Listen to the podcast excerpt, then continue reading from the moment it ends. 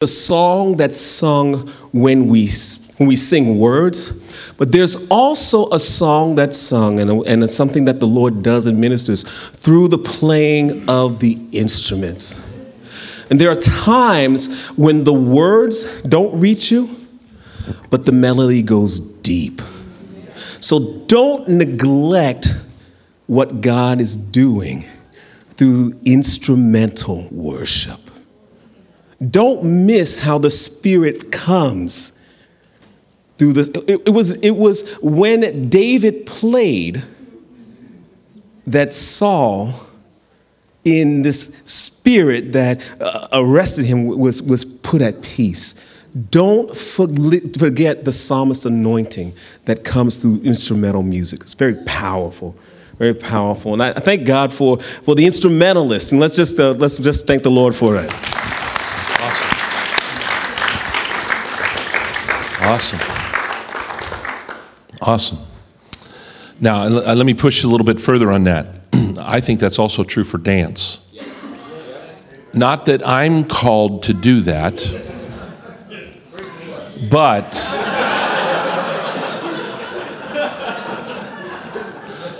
you just want to see me in my linen ephod, don't you? No, that's just.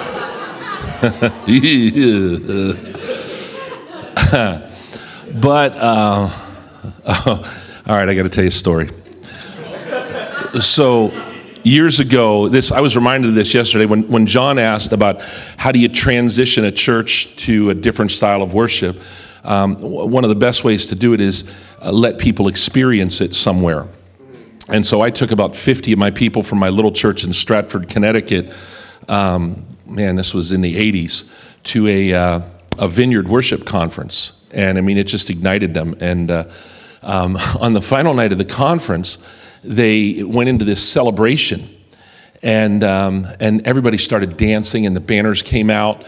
And so I'm kind of standing there, and I'm thinking, oh, maybe I'll dance a little bit.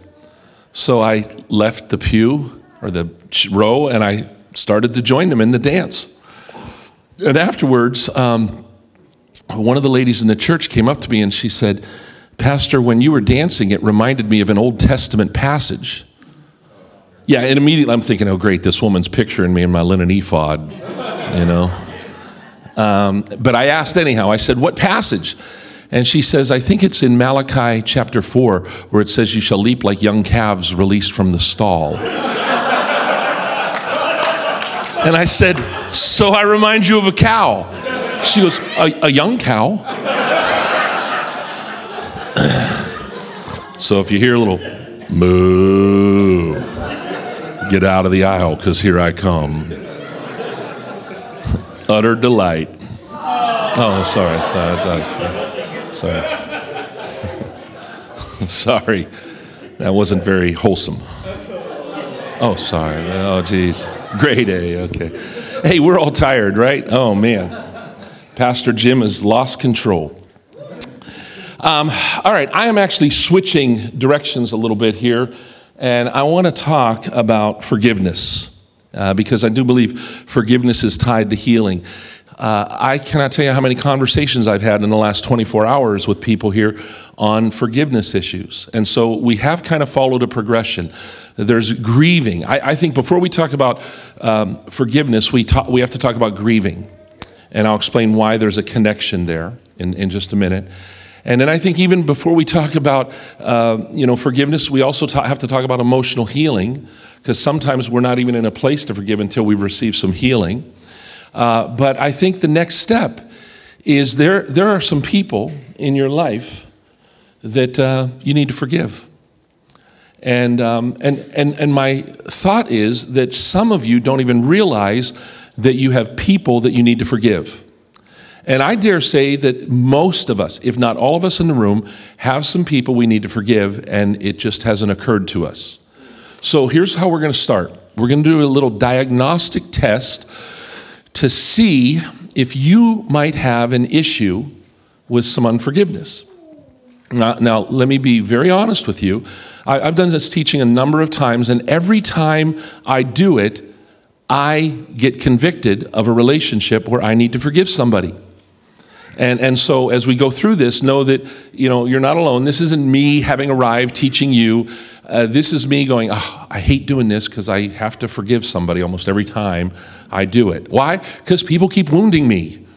And I keep wounding them and they have to forgive me. So I really need to teach on forgiveness, especially if you're going to be my friend. Right, Calvin? Amen. All right. So here's the diagnostic test. What do the symptoms of unforgiveness look like? Because if, if we ask, do you have any unforgiveness? Most of us go, no, no, we don't. But let's look at some symptoms. Is there a person in your life to whom you tend to do the following? Number one, continually rehearse the wounding scenarios connected to this person. Um, so, is there a person that when their name comes up in conversation, you feel the need to rehearse what they did to you and what it looked like, and, uh, and you find yourself telling that story on a regular basis? Let me give you an example. Um, my father in law, uh, who I deeply love, he passed away just two weeks ago, and, um, and a, a glorious homegoing. But when I first married into the family, he became like a second father to me. And I loved going to visit him. But about a year into our marriage, they went through a church split in their church up in Houlton, Maine. And there was some really devastating stuff that happened to him, and they ended up leaving the church. And uh, for the most part, I don't think it was his fault. I think he was the wounded party. I don't think he was an instigator. Of course, I only knew one side of it. But every time I went up there to visit, he would say, Have I told you what happened in that church? And he would rehearse the scenario as to what was said against him, what was done, what happened.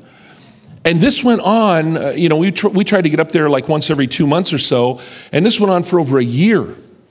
And finally, I said to him one day, I said, Larry, I, I love you and I love coming up here, but this thing that happened a year and a half ago is ruining my visits.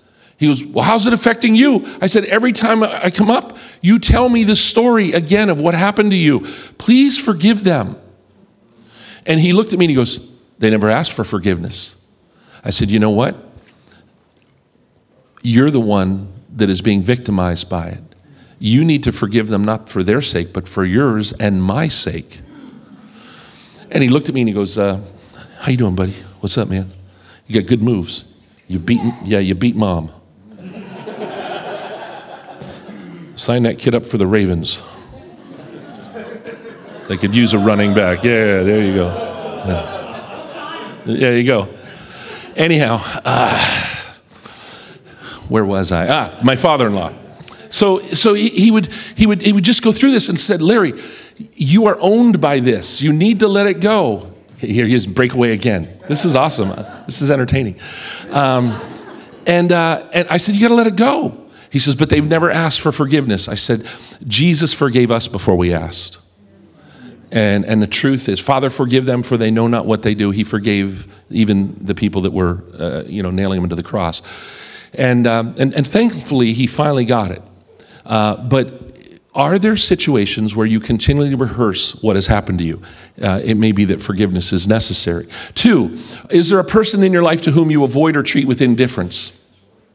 You may not talk about them, you may not rec- recount the story, but when you see them coming towards you in church, you move the other way. Okay? And if you can't move the other way, you give them nothing of your emotion. Hi. How you doing? Good. Have a good day. You know, you give them small talk, superficial. You share nothing of your life with them. And, and some of you are going, yeah, but you don't know what they've done to me. No, I don't, but I know that you're owned by them. Okay? See what I mean? Every time I teach this, I'm going, oh no, I got another person I need to deal with. Okay?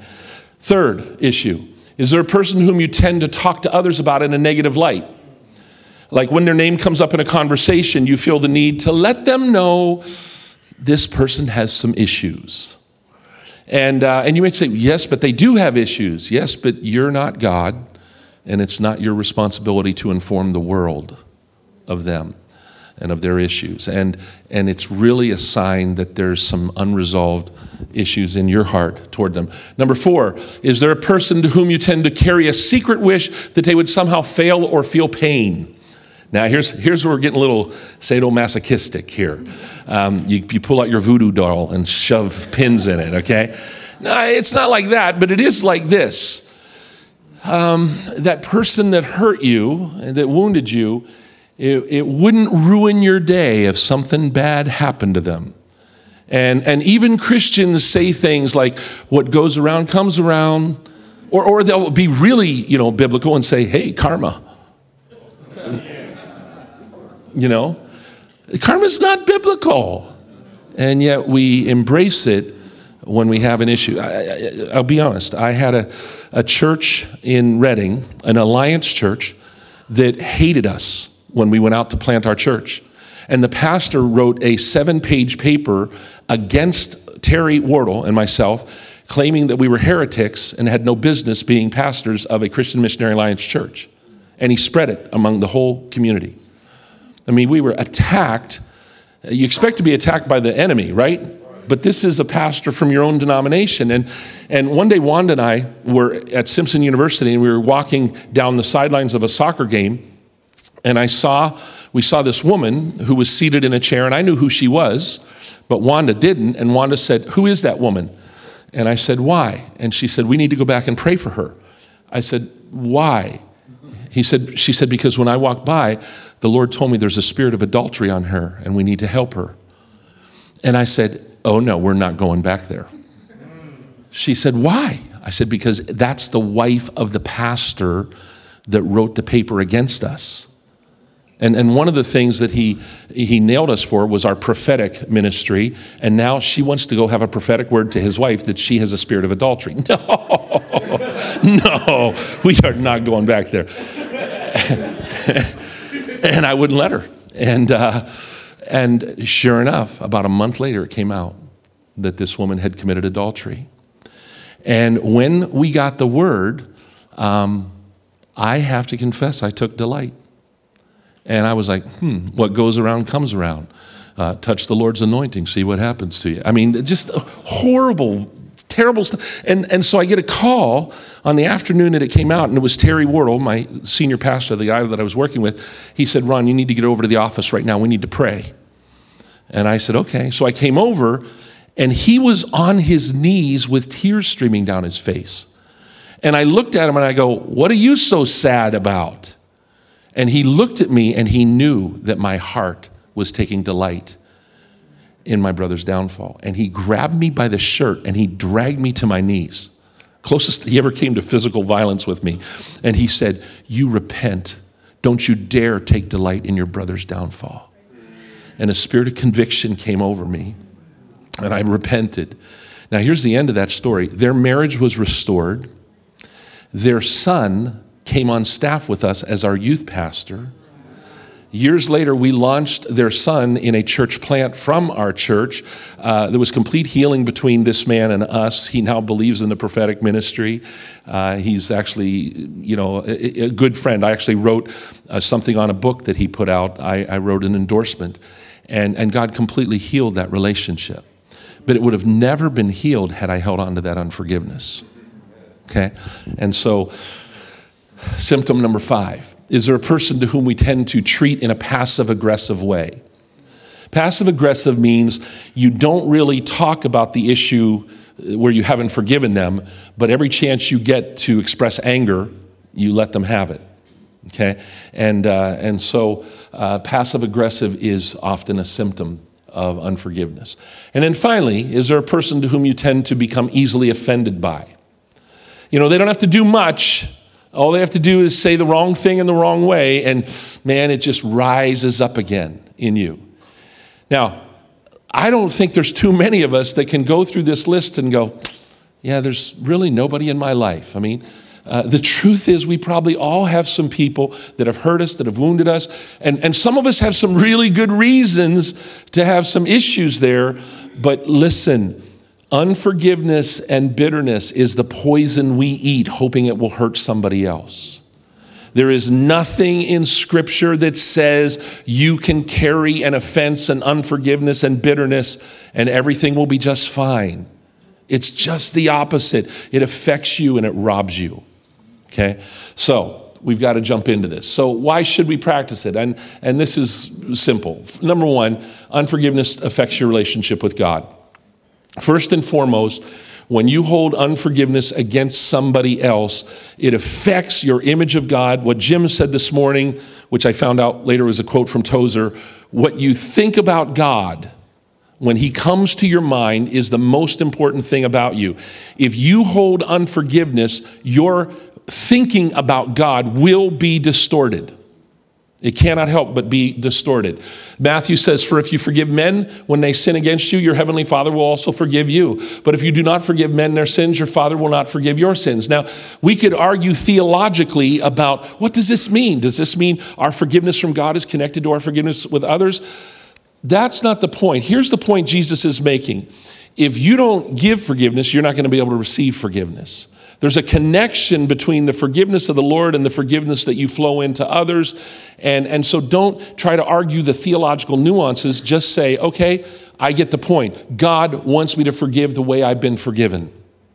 He wants me to forgive others, okay? Um, second, unforgiveness destroys your relationship with other people.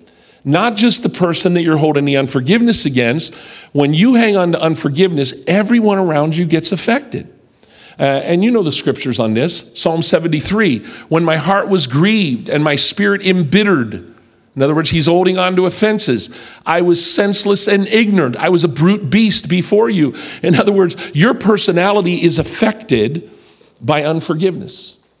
And, and even when you are not in the presence of the person with whom you have this offense, it is eating away at you, eating away at your personality. And the psalmist says it makes you a brute beast you become ignorant and senseless, it's, it's not a happy thing and not the kind of person you want to be around. And then Hebrews 12 make every effort to live in peace with all men and to be holy, for without holiness no one will see the Lord. The same interpretation there as uh, the Matthew 5 passage. This is not an eschatological end times interpretation. Uh, in other words, without holiness, you won't die and go see God. I think it's without living in holiness, you will not perceive the presence of God in the here and now. So it's not just, you know, when you die and go to heaven. And so he goes on and he says, So see to it that no one misses the grace of God and that no bitter root grows up to cause trouble and defile many. And when unforgiveness takes root in a church, you've seen it. It starts with one family toward another. And then somebody else picks up the offense of this family, and somebody else picks up the offense of this family, and it devastates a congregation. And, and some of us have lived through that kind of a thing. It's incredibly painful. And then finally, number three, unforgiveness also gives the devil a foothold. You know, listen, I, am speaking to a group of people. I, I believe you understand, you believe the reality of spiritual warfare, so hear me. Um, you give Satan leverage in your life when you hold on to unforgiveness. He has something on you. I, love that passage where it says, where Jesus says, Here comes the prince of darkness, and he has nothing on me. Remember that passage? And, I, and we always say, Oh, yeah, wouldn't it be great to be God incarnate? No, I think that is a statement that you and I can make when we live clean before our God. Doesn't mean we're perfect, but we're living in the light. We brought it into the light, and, and forgiveness issues. Here comes the enemy, and he has no leverage on me. He has no foothold. He has no topos, is the Ephesians passage. And, and here's the scriptural evidence for that. I love this in 2 Corinthians 2. If you forgive anyone, I also forgive him. And what I have forgiven, if there was anything to forgive, I have forgiven in the sight of Christ for your sake. And here's why in the context of forgiveness in order that Satan might not outwit us, for we're not unaware of his schemes. So, what Paul is telling us is one of the primary schemes of the enemy is unforgiveness. And one of the ways he will outwit you is if you decide in your heart, I'm not going to forgive that person, they don't deserve it. The minute you do that, you have been duped by the enemy. And I don't care how long you've gone to church and how spiritually mature you are in other areas, if you do that, you have given the enemy leverage in your life and you have been outwitted. And then Ephesians that I've been referring to in your anger, do not sin. Do not let the sun go down while you are still angry. Now, I don't think that's a literal 24 hour thing. I, I think that what means is keep short accounts. Keep short accounts. Make sure that you're not letting time pass before you deal with the situation. So, don't call your pastor at 10:30, you know, on a Saturday night to try to get right. Wait, wait till midnight when he's up praying. All right. All right. Now, how do we do it? How do we practice it? I want to give you a chart uh, that was developed by um, my associate pastor in, in Redding, California. Uh, he's actually he was the senior pastor, and now he's uh, doing itinerant ministry. But his name's Bill Randall. He developed this chart, and I have stolen it and I've used it for years, and it's really helped me, and, and many people have found it helpful. Um, and on this chart, and you can use it for yourself, or you can use it to help others, okay? My recommendation is that you use it for yourself first before you start helping others with it. But um, on the chart, you'll notice on the left side, you have the offender. And you have to start with the offender, with what happened to you. And, and I call that clarifying the offense. And underneath clarifying the offense is grieving what happened to you. Grieving it. Being honest about it, getting it out, into the light. Everything we talked about last night, that's what comes under clarify the offense. Now, I believe that is necessary because I think some of us jump to forgiveness way too quickly. Now, now, that sounds weird, but I think it's possible to speak the language of forgiveness before your heart is ready. And, and, and that means that you, ha- you have to process, you have to clarify, and you have to get what's on the inside out to the surface and do some grieving before you can move to forgiveness. And we're going to get to forgiveness. But it, it's like this if I, if I say something hurtful in the midst of a talk, um, if I say something hurtful about Jim, which I think I probably already have, but, uh, and, and I'm mean to him in front of you, uh, and then all of a sudden I realize I've been mean. And I go, hey, Jim, you got to forgive me, right? You're a Christian, aren't you? You got to forgive me, okay? Now, listen, it wouldn't be unreasonable for Jim to say, yeah, Ron, I'm a Christian. And, and yeah, Ron, I'll forgive you, but I need to sit down and talk with you about why you said that. I mean, because that, that hurts. And we need to process what was going on that would cause you to say that. And so, yeah, I'm on the road to forgiving you, but I, I still need to talk through what, what happened. Do you understand how healthy that is? And, and do you understand that if we say, I forgive you, or I honor my father and mother before we've really dealt with the wounds that they inflicted on us, that it's just religious verbiage. And you know how people always ask, well, how do I have the feelings of forgiveness? You know, I, have forgiven them, but I, it keeps coming up. My argument is that often you don't have the feelings of forgiveness because you haven't adequately grieved and clarified the offense and processed the pain of it. And so the first step is you've got to clarify the offense, and that means grieving it. Then you got to move to your side. Now, I got bad news for you. The rest is all on your side because you have no control over the other person. Only you have control over you. And, uh, and you have to identify your sinful reactions to what they did to you. What? Where's that in the Bible? Okay, let me tell you. Take the log out of your own eye before you pick the splinter out of theirs. Remember that? Matthew 18? And so that means you need to begin to say, Lord, have I slandered? Have I gossiped? Have I maligned them? Have I attacked them?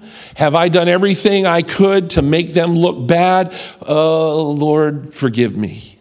Forgive me for my sinful reactions. Some of you are going, Yeah, but you don't know what they did to me. I had every right to fight back. Uh, listen, when you came to Christ, you gave up your rights. You died to who you used to be, and now your life is consumed in the victory of Jesus and the healing of Jesus, and forgiveness is what he brings you to. And so uh, I got to identify my own sinful reactions. Then, third, I need to confess to God all my sinful reactions. So it's not just enough to identify them. When you confess, you are saying, God, I agree that what I did was sin. And I know they hurt me, and I may need to go back and grieve it some more because it was really bad, it was really deep, but that is no excuse for me to move in sin and I gossiped, I slandered, and I agree with you that it is sin. I'm not going to rationalize it. I'm not going to try to make it look better than it is. I sin. I sin against you, God, as well as them, and, and I, I need to confess it to you. Now, let me add this disclaimer. Some of you now are going, Do I need to go to the person and tell them that? Maybe, maybe not. And the reason I say that is sometimes if you were to go to the person, uh, number one, they may not be aware of your sin against them. And so don't confess your sin to them to stab them again with your sin. Do you understand that? That's like, I always hated to preach this when I was a pastor of a church because I'd have, have a line of people waiting to see me. Pastor, I need to talk to you. I've hated you for 10 years. Okay.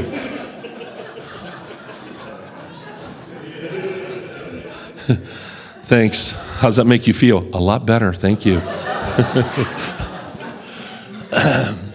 so, so the, the first, you know, caveat, the disclaimer is do not tell them if they're not aware of it because it's just you getting revenge.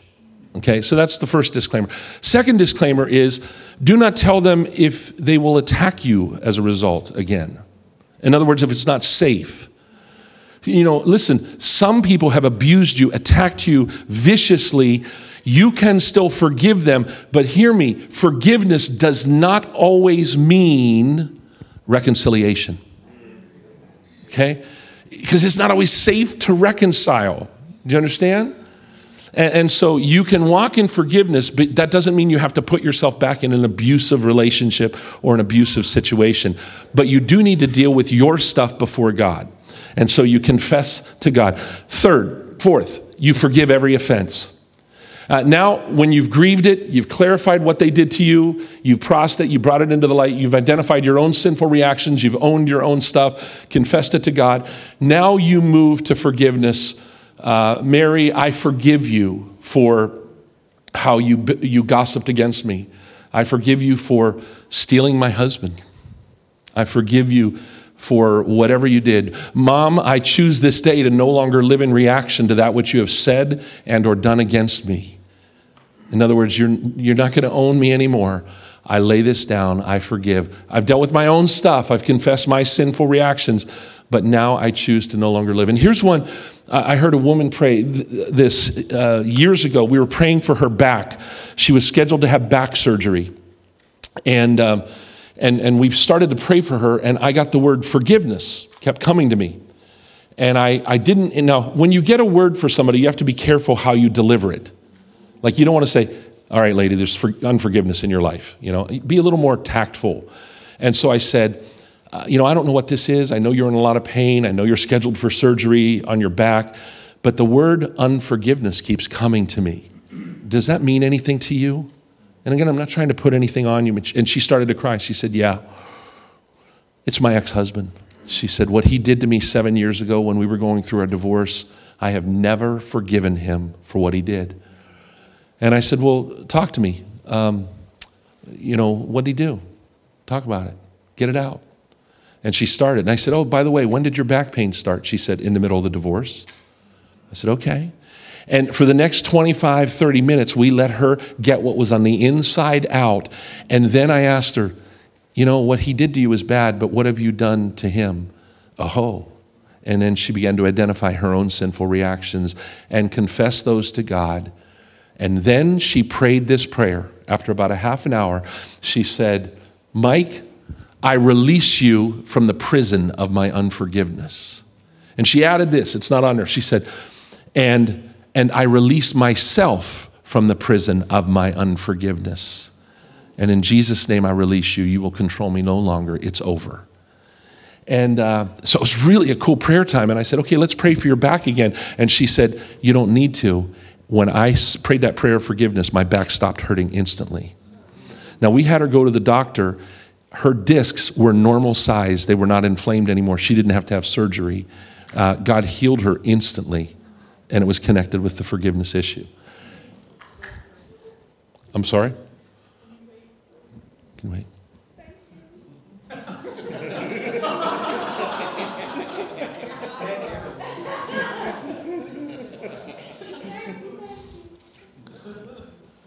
Are you ready now? No. yeah, Rob. Just to clarify, Yeah. uh, step four, Yeah. do you always go to the person or do you go to that? No, what I'm, I'm saying, you don't always go to the person. I, listen, I think it's great when reconciliation is possible. So, uh, you know, I want to say, I can't tell you when it's possible and when it's not possible. I would be guilty of malpractice if I tried to give you a pat answer.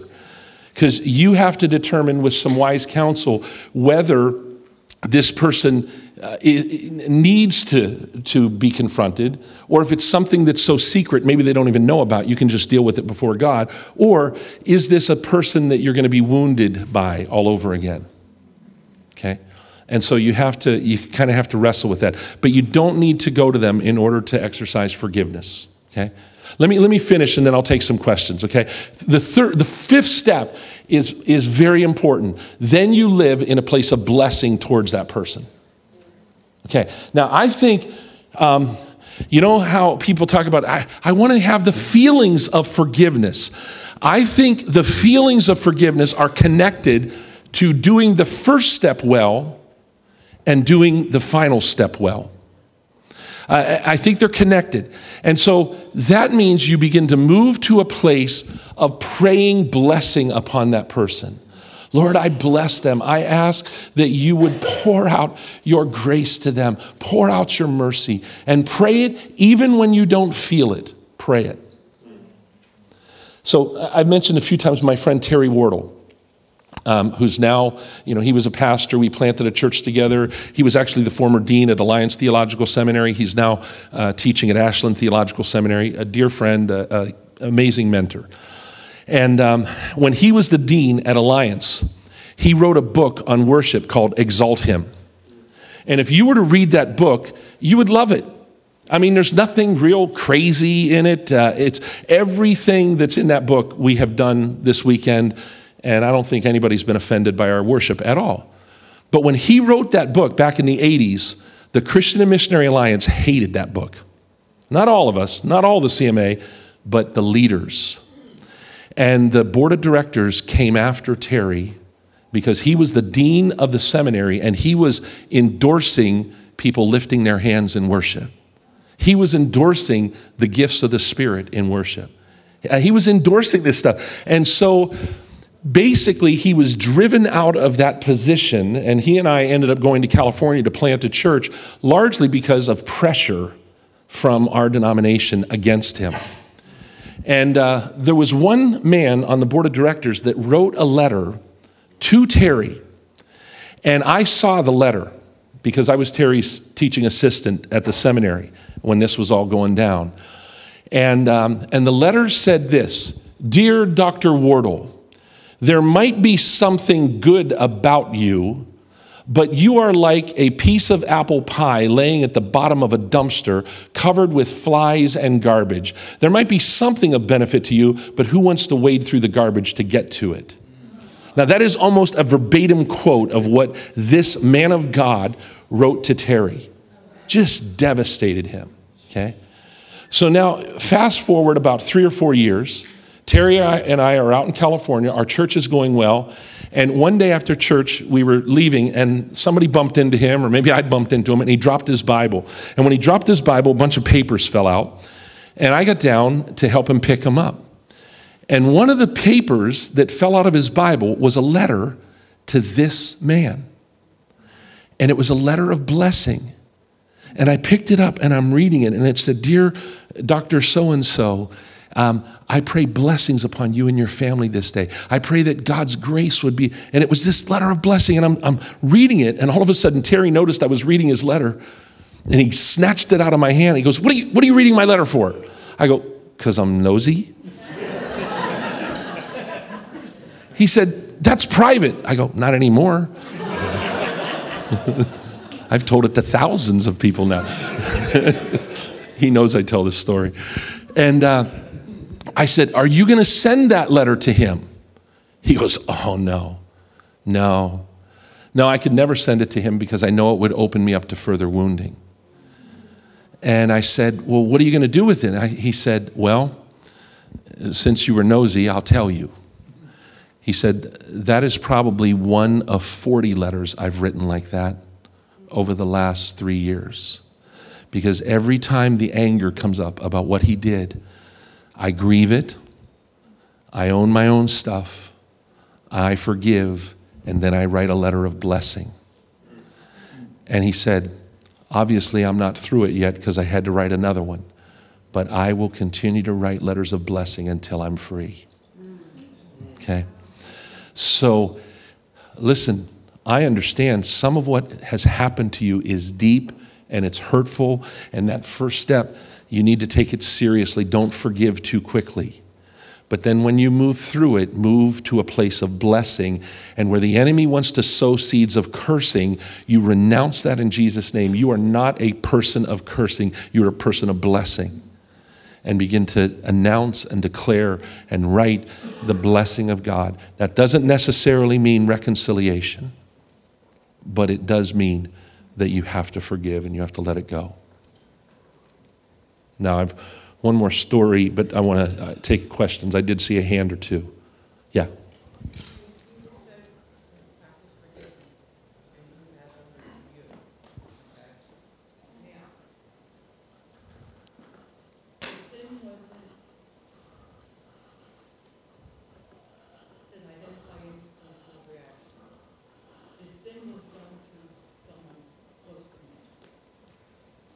Right.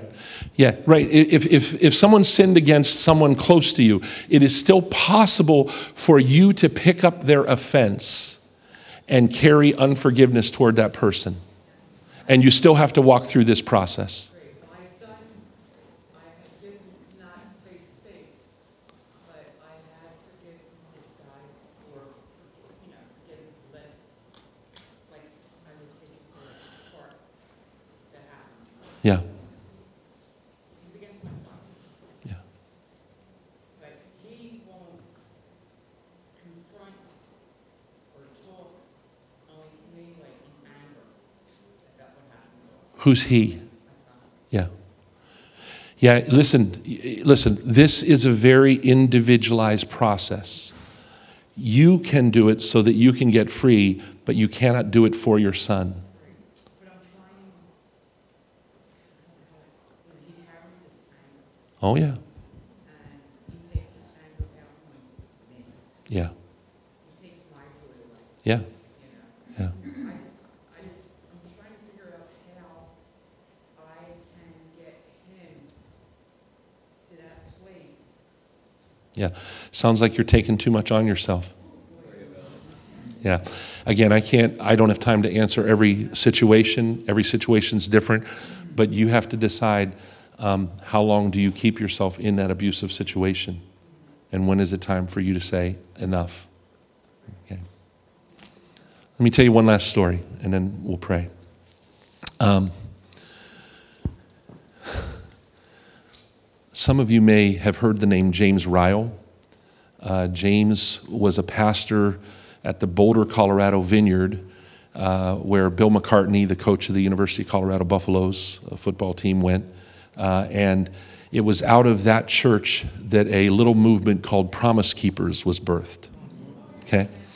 And uh, James was one of the founding board members, and he's an incredible man of God. Um, I've come to know him pretty well over the years. I've golfed with him in California, and we've had him at Nyack uh, to speak to our students. Um, and uh, he, he told me a story once, and I think it's in one of his books, uh, about his first church that he was in. He was an assistant pastor.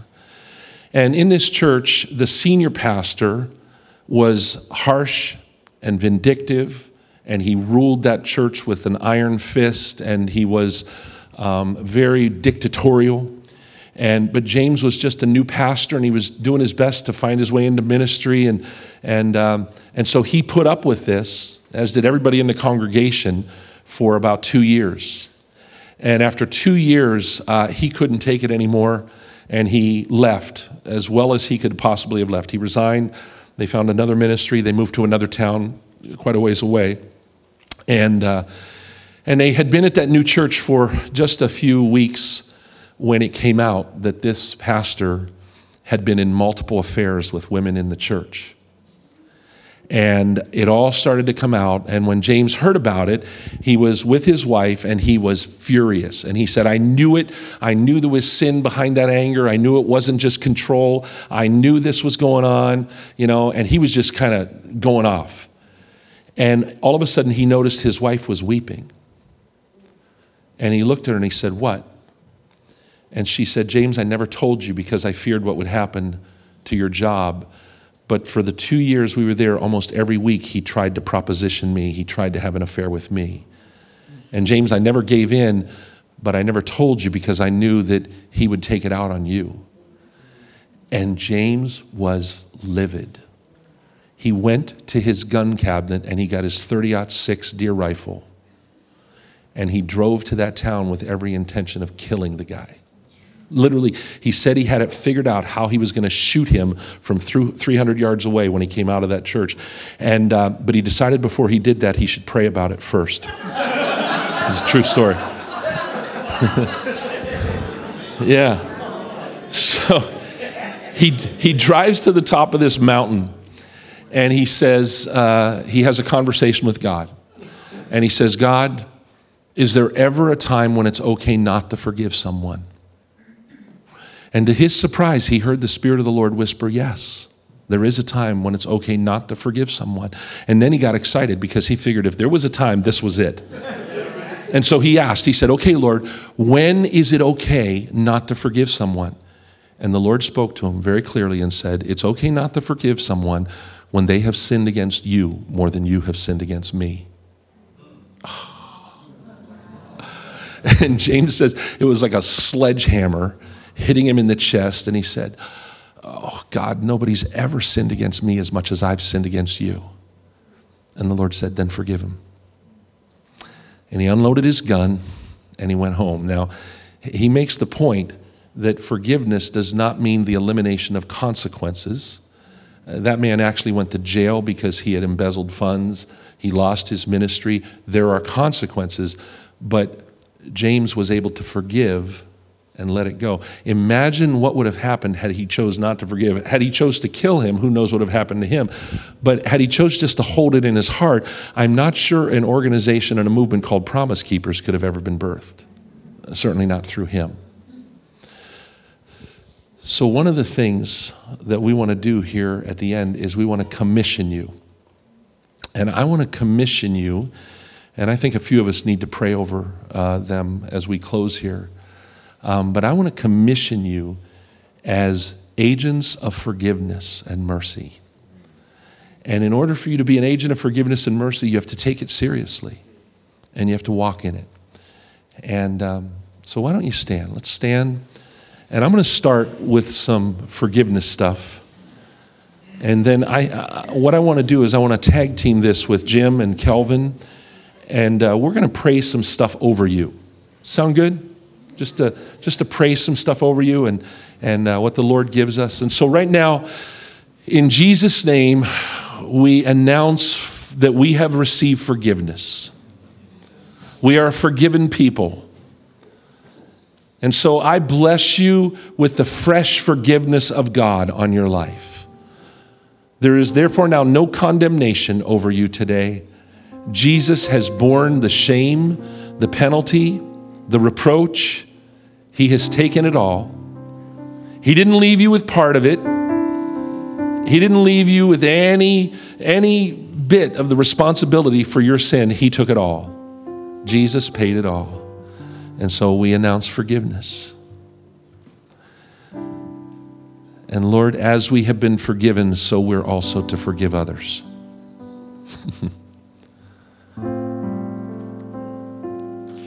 So, right now, I, I, know you don't have time to kind of walk through the chart I just took you through, but would you just whisper, Lord, I, I commit to forgive Mary, Frank, Debbie, my dad. Would you just make a commitment in your heart? I commit to forgive that person in my church. I commit to forgive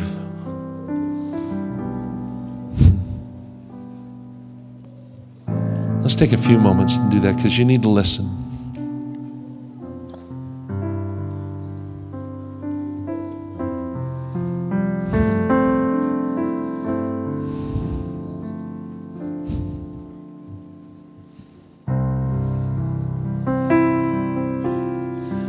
Holy Spirit, would you bring to mind anyone right now that maybe we avoid or treat with indifference? Would you bring to mind that person that whenever their name comes up, we feel the need to let people know about them?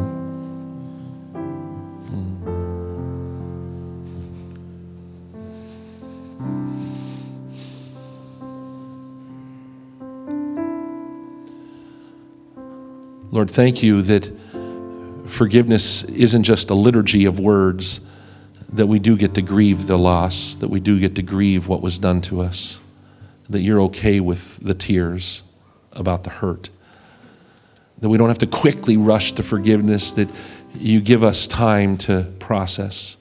Lord, we, we commit not to using the process of grieving as an excuse not to forgive. We will get to forgiveness, Lord. We commit to that. And then, Lord, we also commit to be people of blessing. We will not curse, we will bless. We will even bless those who curse us.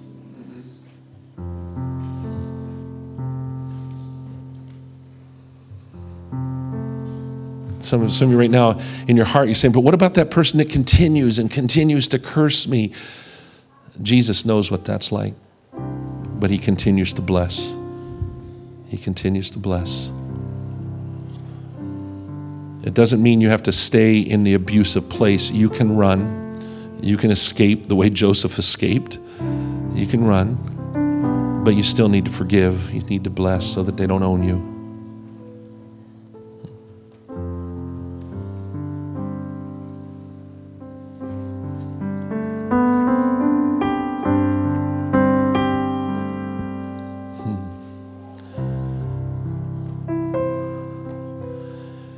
Would you just hold your hands out? I want to I want to pray something else over you. Father, I ask now for an anointing of healing to come upon the hands of these people. Lord, your word says that spiritual gifts are imparted through the laying on of hands. And while I can't touch each one of them right now, I extend my hand and freely I have received, freely I give. Jesus, you are the healer. And I ask now that the healing ministry of Jesus would be expanded through every person here. The oil of the Spirit is now in your hands. The oil of the Spirit, even like uh, we had one brother that got healed yesterday, and he jumped on a plane for Haiti and he prayed for the woman next to him for back pain.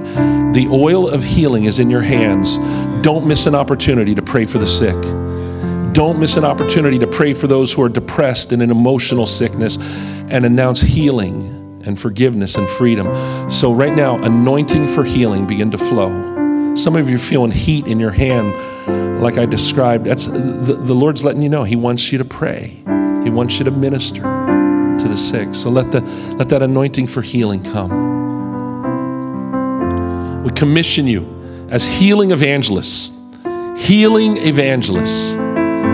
I just had a, a picture of you in uh, grocery stores praying for healing for people you don't even know. Hey, can I pray for that broken leg?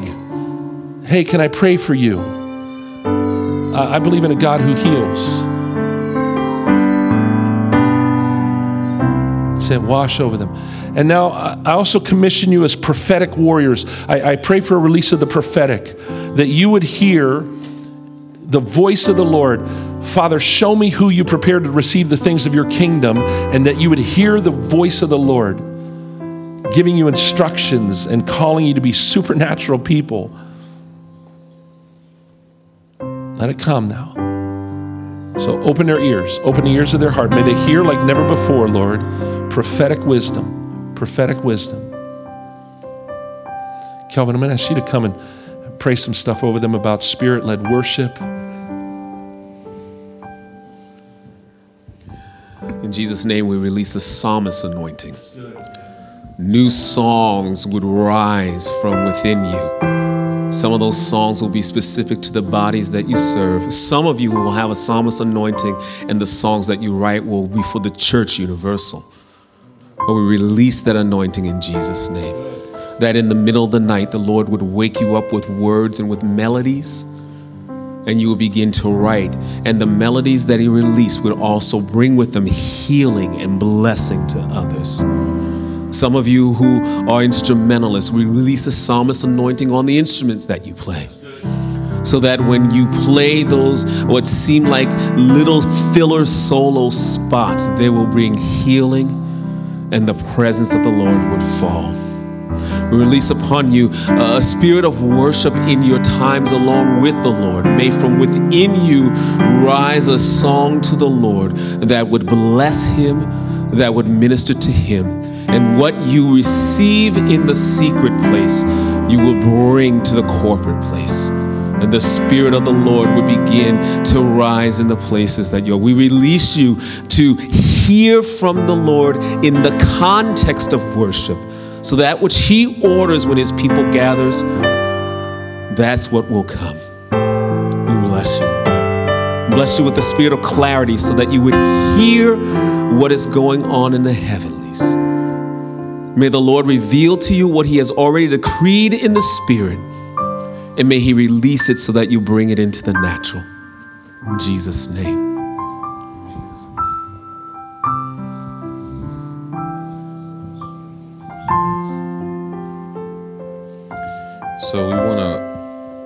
Take a moment to commission you. You've had uh, over 24 hours to uh, to receive. Uh, we don't do this just so that you can write down some notes and post some things on Facebook and then go home. We do this for transformation, not for information. So I want to commission you with this. You all know because you have all seen that the tra- trajectory in our culture in, the, in this country is to be the first person offended by anything, to embrace easy offense. And if the church is going to be prophetic in the United States, it's going to have to be through forgiveness, not by finding the things that we like to be offended by. What is going to make us prophetic is not our own spirit of offense, but how easily we forgive. If you're going to be easily offended, you are going to have to easily forgive. So I want to pray. It's it's almost it's like a it's almost like a spiritual warfare type feel to it, but a prophetic forgiveness. We, we are the ones. There's no other entity on earth that can pronounce forgiveness on behalf of God but the church. The government can't do it. The school district can't do it. The military can't do it. I mean, that's our job is to forgive as the Lord forgives and to pronounce forgiveness. We're priests. So uh, I want to I want to commission you to be ministers of forgiveness. So Father, we receive that call. That is something that you have designed for the church to do, to minister forgiveness. To both forgive those that have hurt us, but then also to minister forgiveness, to minister reconciliation. So, Lord, I don't, in my short lifetime, there's never been a season where forgiveness is more needed in this country and where offense is more easily come, come by. So, Lord, empower us and embolden us to be ministers of forgiveness, forgiving easily and leading people into forgiveness. And if you don't already, if you wouldn't mind putting your hands out, I just want to pray for a fresh filling of the Holy Spirit. Now, please don't say, Well, I got that yesterday, I'm good. It's a new day. And what you got yesterday was real, but now it's Saturday, so. Continually be being filled with the Holy Spirit. So, Lord, we receive the filling of the Holy Spirit for this assignment. It is outside of our of our flesh and our natural ability to minister forgiveness, but we receive the filling of the Holy Spirit to empower us for this assignment, Lord. And whether we knew it or not, we signed up for this when we signed up to follow you. And that there is no escaping this calling, it's too clear in Scripture.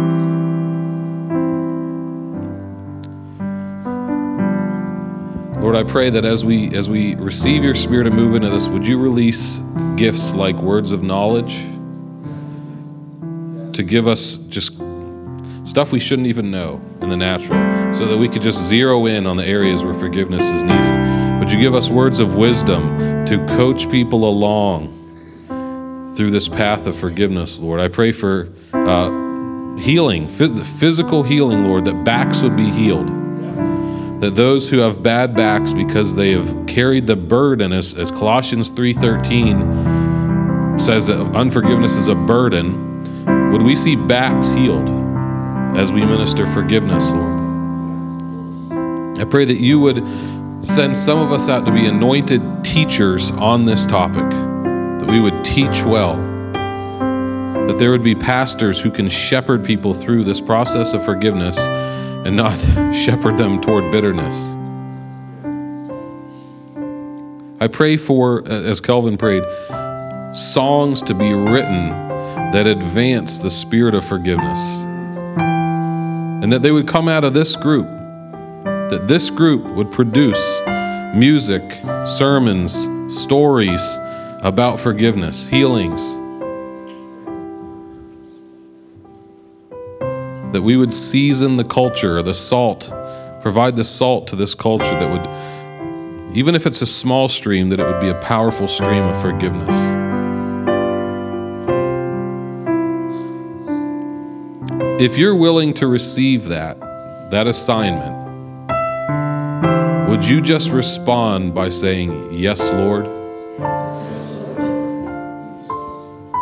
So Lord, we corporately receive that. And I pray, don't, don't let us forget it too quickly. I pray this, Jesus, in your name. Amen.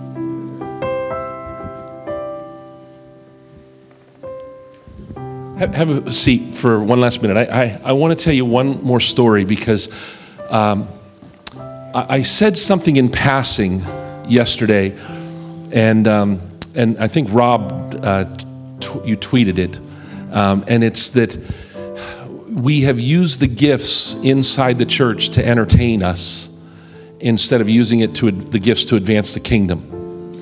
And, um, and that's one of the prophetic words I believe that is coming to the church. It's time for us to get outside the walls of the church. It, it's time for, in fact, our culture is ending churchianity. And hopefully, Christianity will be able to begin in a new, fresh way. But that means we're going to have to become much more missional, much more incarnational, and less attractional. And um, and because our, our programs aren't really changing lives, but the incarnation, the power of the gospel is what changes lives. So, here's the story. I was at a Costco on a Saturday afternoon. I was pastoring out in Reading, and uh, I was grocery shopping. And uh, as I was standing in line to pay for my groceries, because I'm a good husband, husbands, you should go grocery shopping for your wives. That way you buy the stuff you like to eat. And, uh, and that's how I got the way I got. Anyhow, and uh, so I'm standing in line, and this couple behind me taps me on the shoulder, and they say, um, Excuse me, but are you Ron Walborn? And I went, Yeah, I'm Ron. And they said, Are you the pastor of that church north of town called Rhythm King Community Church? And the name of our church was Risen King, but they called it Rhythm King. And I went, Yeah, that's me. Pro- proving that we didn't have rhythm. And, uh, and uh, they said, Well, look, we don't go to church. We're not Christians, but um, we're desperate. And they both started to weep. And the husband was talking, and he said, My wife has just been diagnosed with breast cancer, and, and we've been looking for a church that believes in healing, that prays for healing. And so we, uh, somebody pointed you out to us today. And they told us that if we would go to your church tomorrow morning, that you would pray for us to be healed. Is that true? I said, Yeah, that's true, but you don't have to come to church on Sunday morning to get prayer. They said, We don't? I said, No, we can pray right now. You can sleep in tomorrow morning. You don't have to go to church. We can pray right now. I have to go. They make me go. You know, I, I have to, they pay me to go. And this literally, I said this to them, and you're thinking, what a terrible pastor you were. No wonder you're a dean. Um, but listen, I didn't want them to think that if they did the religious thing, that God would love them. I, I wanted them to know that God loved them right there in Costco. So we finished paying for our groceries. We're standing at the end of the conveyor line, and I said to this unchurched couple, I said, listen, I'm going to lay my hands on your wife's shoulder, and, and you lay your hand on the other shoulder, and we're going to ask the Spirit of Jesus to come upon her. Now, remember, I said in the Holy Spirit teaching that the Spirit of God is working in non Christians, He's already in the world. As soon as I laid hands on her and said, Come, Holy Spirit, the presence of God came on this non Christian woman. Um, her eyelids started to flutter. She started to tremble. There were tears streaming down her face. Next thing I know, she falls over under the power of the Holy Spirit. And, and we awkwardly catch her and lay her to the ground. And as we're laying her to the ground, her husband yells, Hallelujah! and I look at him and I said, I didn't think you went to church. He said, I don't, I watch TV. so now we're down on the ground in Costco. She's out. So we're kneeling there praying. All of a sudden, I look up, I see the manager of Costco. His name was Danny Martinez. He went to our church. He's putting orange cones around us. and he's directing traffic. He's going, It's okay. It's all right. This is my pastor. It's God. All right, she's fine. We're just praying. It's all right. And, and now people start joining us. We got a prayer meeting breaking out in Costco. Listen, this was in California. I'm not sure you should try this in Philly. Yeah, try it in Philly. What's the worst that can happen? You can be martyred. What's the big deal, okay? And uh, so, listen, they came to church the next day. Uh, they actually jumped into our Alpha program and got really ignited for Jesus. Her cancer went into remission. I don't remember all the details, but uh, she didn't even have to have the surgery they thought she was going to have to have. Um, but here's the best part of that story six months in, they came to me and said, Pastor, Jesus has done so much for us. We want to give the rest of our lives to Him. So we've sold our business, we've sold our house, and we're moving to Baja to work with YWAM among the orphans. That was 20 years ago. I was just back in Reading last year, found out that couple is still working with YWAM among the orphans in Baja, California. You know why? Because God doesn't just want a healthy body, He wants your life. And if we will take the meat to the street, folks, if we will take the gifts as more than toys to entertain the church and make them tools to build the kingdom, if you will get outside the walls of the church and do Jesus stuff, He will show up. And it'll revive your church too.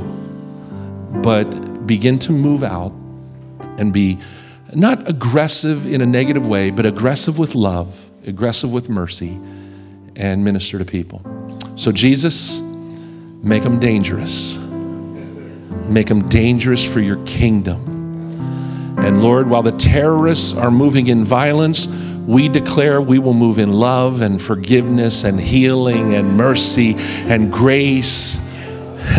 and when they strike us, we will turn the other cheek and say, Hit us again. Hit us again, and we'll forgive you.